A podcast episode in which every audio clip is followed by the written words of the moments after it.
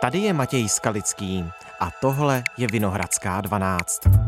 Česko musí udělat všechno pro to, aby bylo energeticky nezávislé. Projevu to řekl premiér Petr Fiala z ODS. Aby stát získal v blízké budoucnosti pod kontrolu celou síť tuzemských klíčových elektráren, tedy vlastní výrobu elektřiny. Fiala taky zmínil opatření, která mají pomoci domácnostem a firmám v energetické krizi. Na přímou pomoc 66 miliard korun ze státního rozpočtu. Další díl seriálu Vláda a energie. Kde se vzal nápad na převzetí klíčových elektráren v Česku? Proč chce vláda rozdělit polostátní firmu ČES? A jak to všechno pomůže lidem, kteří už teď nemají na elektřinu? Ví Jana Klímová, zástupkyně šéf-redaktora hospodářských novin.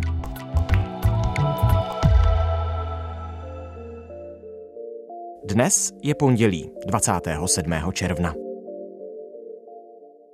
Ahoj Jano. Ahoj, děkuji za pozvání. Co říkáš na plán premiéra Petra Fialy z ODS, aby stát měl celou síť českých klíčových elektráren?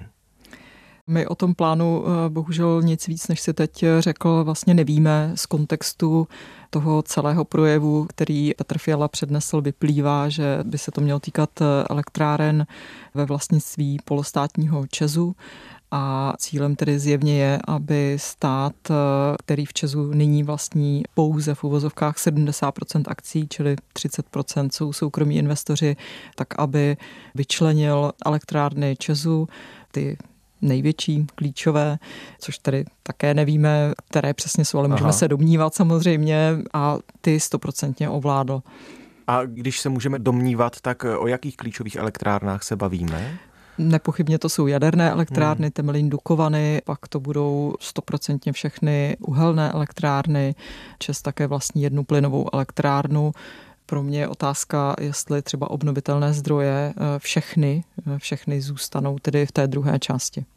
Protože ten plán je tedy na rozdělení výrobní části Česu a pak té distribuce a obnovitelných a zdrojů, chápu to pokud, správně. Pokud by to takhle bylo, mm-hmm. protože zatím to není na stole, Aha. zatím jsou to pouze, vlastně Petr Fila o tom mluvil ve středu v tom svém mimořádném projevu, ale už dříve o tom mluvil třeba v rozhovoru i pro hospodářské noviny a také o tom mluvil pan Staňura. Akcie energetické společnosti ČES posilují. Od začátku měsíce její hodnota vzrostla o necelých 13% Pomáhá jim úvaha vlády o restrukturalizaci firmy, včetně možnosti jejího rozdělení. Zástupci vlády o tom mluvili v rozhovorech pro seznam zprávy a hospodářské noviny varianty kabinet. Takže vlastně nebylo to úplně jako šokující sdělení, které by zaznělo úplně poprvé a vlastně i sami manažeři Česu o tom eh, již mluvili, že je potřeba nějakou transformaci společnosti udělat. Takže to, že nějaké rozdělení by mělo přijít, eh, tak to už zaznělo, ale jak by přesně mělo vypadat, eh, to zatím není úplně jasné, ale z těch náznaků nebo z toho, co zatím zaznělo a teď vlastně to bylo nejkonkrétnější, co Petr Fiala řekl, že by to měla být teda síť tuzemských klíčových elektráren, tak to znamená prostě oddělení výroby a v té druhé části, kde by zůstali i soukromí akcionáři, tak tam by byl obchod, distribuce, a právě zřejmě obnovitelné zdroje a všechny další činnosti, které do Česu patří. Mm-hmm. Podle informací České televize se chystá rozdělit Čes, u kterého má 70% podíl na plně státní a soukromou část. Stát by měl pod 100% kontrolou výrobu elektřiny v jaderných nebo uhelných elektrárnách. Jaký je proto důvod? To je otázka. Podle mě jsou ty důvody dva hlavní. A e, když to vezmu chronologicky, protože vlastně jsme ještě nezmínili, že ten plán poprvé se objevil už v roce 2017. Mhm, není kdy, to novinka? Kdy Čes zpracoval e, nějaký plán na svoje rozdělení, který ale potom neprošel. Debatu o této možnosti chce zahájit z politiky šéf firmy Daniel Beneš. Jak řekl lidovým novinám, důvodem je, že akcionáři dávají energetickému kolosu protichůdné úkoly. Na jedné straně maximálně vydělávat, na druhé stavět nový jaderný zdroj, který ale drahý. Tak tehdy v tom roce 2017 ten hlavní důvod byl, aby stát měl možnost financovat eh, stavbu nového jaderného bloku. Ten důvod je, že jaderné elektrárny budou potřeba, nebo Česko na ně prostě sází. Hmm. Stát chce stavět jaderné elektrárny a obnovitelné zdroje Čili on, aby mohl prosazovat tady tu svoji energetickou politiku a zajistit dostatek zdrojů, což si dal za úkol jako v České republice, tak eh, vlastně potřebuje mít zjevně větší schopnost eh, rozhodovat, že opravdu se do té stavby půjde, i když třeba zrovna momentálně ty podmínky tomu nenahrávají.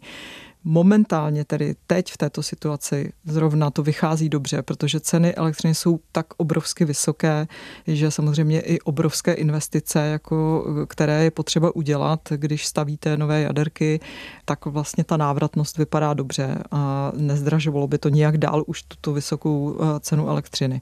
Jenomže problém je, že teď, když rozhodnete o stavbě jaderného zdroju, tak on naběhne nejdřív za 20 let a samozřejmě nikdo neví, jaké ty ceny budou, čili jsou tam velká rizika a ty neradě na sebe berou soukromí akcionáři. Takže z pohledu státu, když on to bude mít stoprocentně pod kontrolou, nebude se muset ohlížet vlastně na eh, potřebu hm, rychlejší návratnosti pro soukromé akcionáře, tak to plnění energetické politiky a zajištění bezpečnosti energetické pro Česko je jednodušší. Takže to byl jeden důvod v tom roce 17 a který platí určitě i dnes.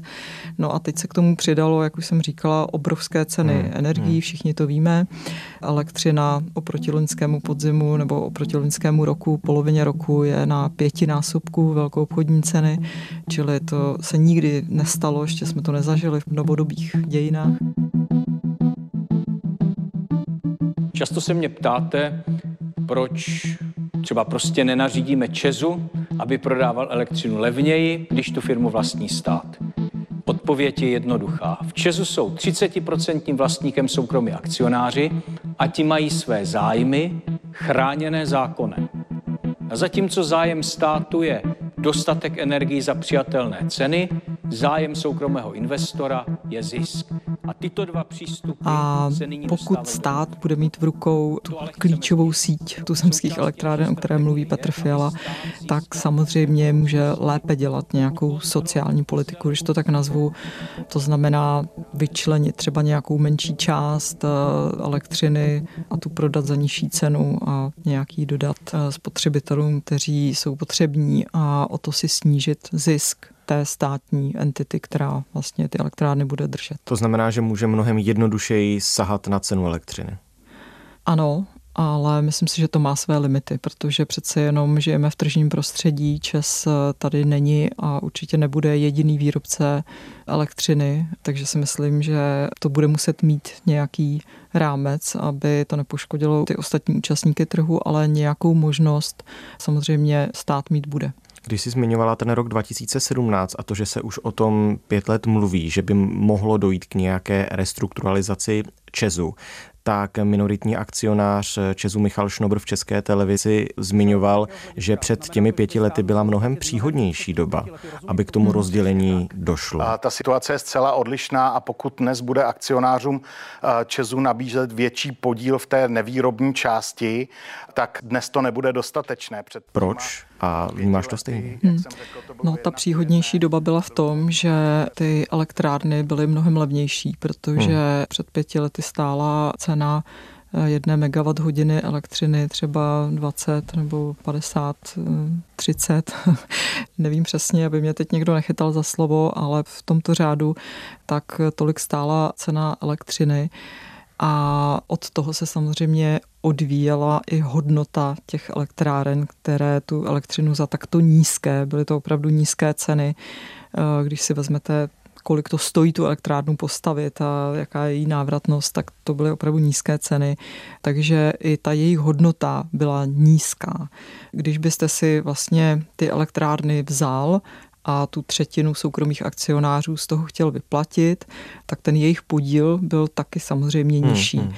No ale dneska tím, že cena je na pětinásobku, no tak ta hodnota toho minoritního podílu, který v případě, že ho budete chtít vykoupit, tak samozřejmě je mnohem vyšší. Dnes se odhaduje ta cena toho minoritního podílu na 180-190 miliard, eh, jako čistě teď podle burzovní ceny, ale když byste dělal nějaký výkup, musíte nabídnout nějakou prémii, takže jsme v cenách přes 200 miliard a dříve se hovořilo třeba o ceně 100 miliard. Hmm. A budeme chtít ty podíly vykupovat? Nebo já vím, že my ty plány neznáme, ale jaké jsou možnosti? Zestátňovat, no, znárodňovat, vykupovat? No, se to objevilo různě v médiích, jako jestli je možné něco znárodnit, tak samozřejmě možné všechno, ale já bych teda nečekala od tady konzervativní vlády, že by chtěla znárodňovat, takže předpokládám, že se bude chtít vypořádat s minoritními akcionáři a to, že prostě jim nahradíte to, co jim vezmete, eh, tak to je asi jasné. Tam prostě eh, jsou, jako pokud se nezmění ústava České republiky nebo zákony, tak to asi jinak nejde. Ale tam je samozřejmě otázka těch zdrojů potom, jo? jako na jedné straně máte ten výdaj, že je teda musíte jim ten podíl uhradit, ale tak to byl i ten plán koncipovaný před těmi pěti lety na to rozdělení, že, že by to tedy stálo 100 miliard, které by eh, ty minoritní akcionáři měli dostat, ale stát by si v té druhé části, která by zbyla, kde by zůstali ty minoritní hmm. akcionáři, jak jsme o tom mluvili na začátku, tak eh, on tam má teď 70%, ale tam by nemusel mít 70%. On by si ten podíl mohl snížit a tam záleží samozřejmě na rozhodnutí o kolik, jestli by si tam nechal majoritu nebo by mu stačila jenom minoritní část a ten podíl by mohl prodat na burze třeba a z toho by samozřejmě mohl utržit eh, eh, peníze, kterým by si kompenzoval vlastně ty náklady na ten výkup minoritních akcionářů v té části, kde by chtěl mít 100%.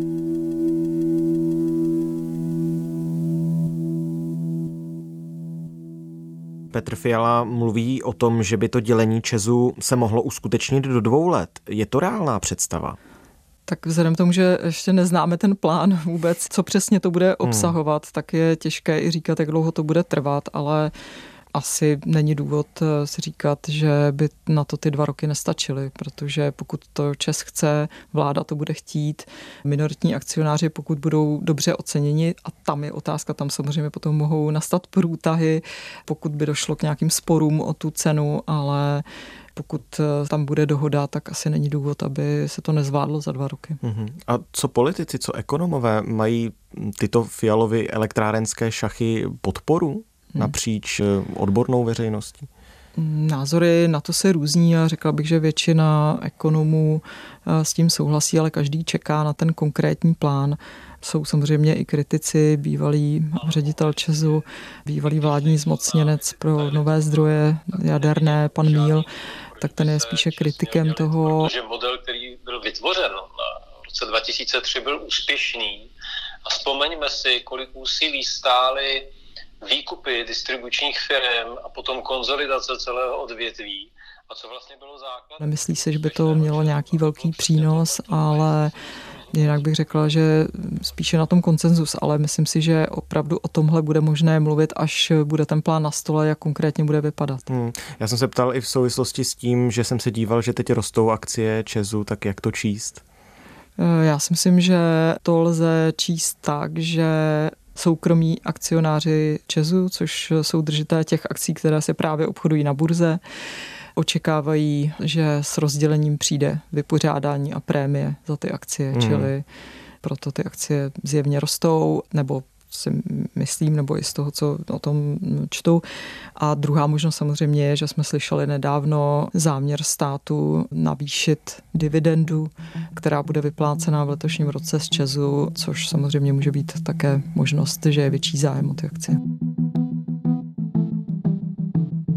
Ministerstvo financí chce, aby polostátní energetická společnost ČES vyplatila akcionářům dividendu 48 korun za jednu akci. To je o 4 koruny víc, než plánuje vedení společnosti navrhnout v červnu na valné hromadě. Celkem by se vyplacená částka blížila 26, respektive 24 miliardám. Stát z ní získá 70% Výnos vláda slibuje využít na kompenzace lidem s chodou okolností kvůli vysokým cenám energií. My jsme mluvili o tom, že by mohlo být eh, pro stát jednodušší, když by vlastnil síť těch klíčových elektráren v Česku regulovat ceny elektřiny, ceny energií v České republice. Jaké možnosti teď má stát sáhnout právě třeba na eh, ceny elektřiny v době, kdy je tu velká krize a ty ceny rostou? Hmm, tak na samotné ceny elektřiny stát eh, nemá možnost sáhnout jako stát, pokud budeme mluvit o vládě. A já si myslím, že to je celá správné v tomto systému, hmm. tak jak to teď je. Eh, jediný, kdo může regulovat eh, ceny nějakým způsobem, tak je energetický regulační úřad, který je ze zákona nezávislý a ten může regulovat pouze ceny za ty části, které jsou monopolní a není tam volný trh. Uhum. A to jsou distribuční služby, to znamená za ty dráty, po kterých to k vám dopraví, potom za tu přenosovou soustavu, protože to je jenom jedna síť, čili tam jsou ty ceny také regulované. A pak jsou to různé systémové služby, aby ta síť celá fungovala, jak ta vysokonapěťová, tak ta nízkonapěťová. Takže toto jsou věci, kde se není jako reguluje cena, ale eh, jinak cena samotné elektřiny, ta nijak regulovaná není ale možnosti samozřejmě nějaké jsou v momentě, kdyby eh, tu elektřinu vyráběl stát prostřednictvím nějaké státní společnosti, tak by si mohl samozřejmě určit nějakou svoji cenovou politiku. Touto cestou myslím, že se vydala Francie, která to takhle udělala z částí jaderné elektřiny, že ji prodává za nějakou regulovanou cenu, mhm. která je nižší než ten zbytek.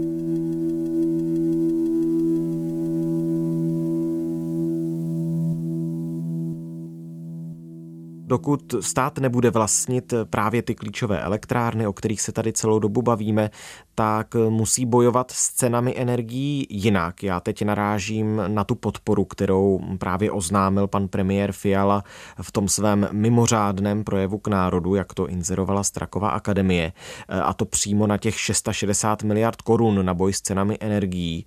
Na co přesně půjdou? 27 miliard by mělo jít na ten úsporný tarif, což znamená, že do určité výše spotřeby elektřiny a plynu by měl vlastně každá domácnost eh, dostat nějakou kompenzaci, čili bude mít sníženou zálohu a těm dodavatelům energií to proplatí stát normálně ze státního rozpočtu, čili to není žádná regulace cen, ale je to prostě dotace té ceny. Konkrétní ušetřená částka se bude odvíjet od toho, jaký mají jednotliví odběratele tarif nebo od toho, kolik spotřebovávají plynu. Toto opatření bude automatické, nebude třeba... A dalších 23 miliard z toho balíku by potom mělo být eh, formou toho, že spotřebitelé nebudou platit eh, na svých složenkách eh, ten poplatek za obnovitelné zdroje. Aha. Stejně tak ani firmy, ale zaplatí to za ně stát opět ze státního rozpočtu. Další, na co by ty peníze mělo jít, to, co tam potom ještě zbývá, tedy 16 miliard, tak eh, nějakým způsobem by se měly kompenzovat i ceny tepla, měly by jít peníze na podporu velkých firm, které mají velkou spotřebu energií a opravdu některé z nich bojují o život při pětinásobném zvýšení cen během několika měsíců.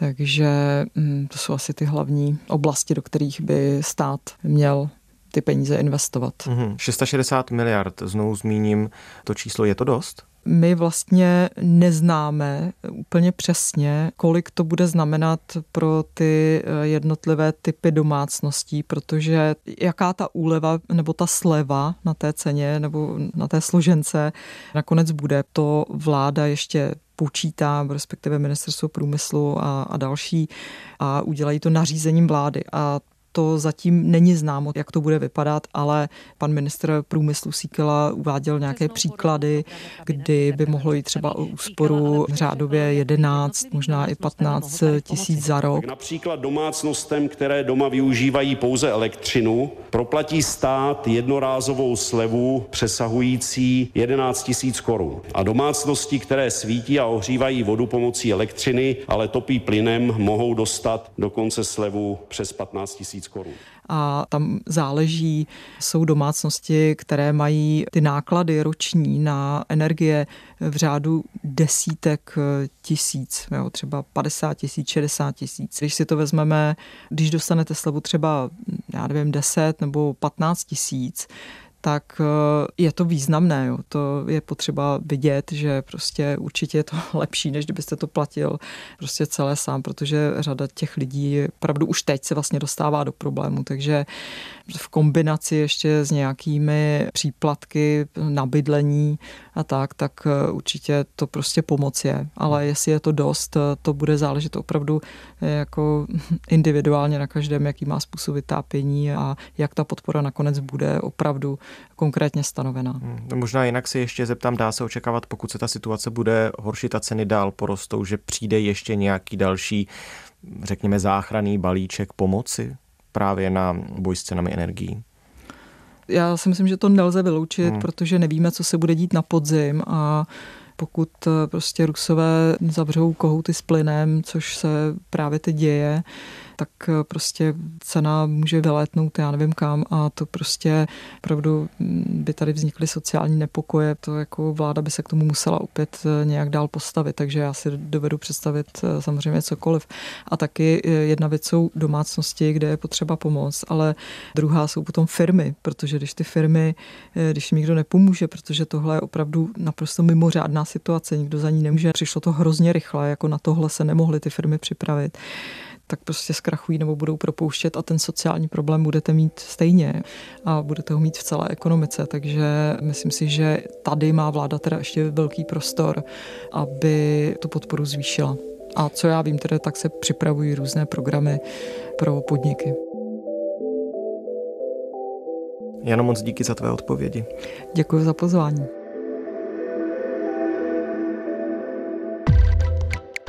Tohle už je všechno z Vinohradské 12. Dnes o elektrárnách, energiích a ekonomice s Janou Klímovou, zástupkyní šéf-redaktora hospodářských novin a šéfkou tamní domácí redakce. Vinohradská 12 je s vámi kdykoliv a kdekoliv chcete. Poslouchejte nás na webu i rozhlas.cz, v aplikaci Můj rozhlas a ve všech dalších podcastových aplikacích. A pište nám na e-mail vinohradská12 zavináč rozhlas.cz. Naslyšenou zítra. Bye.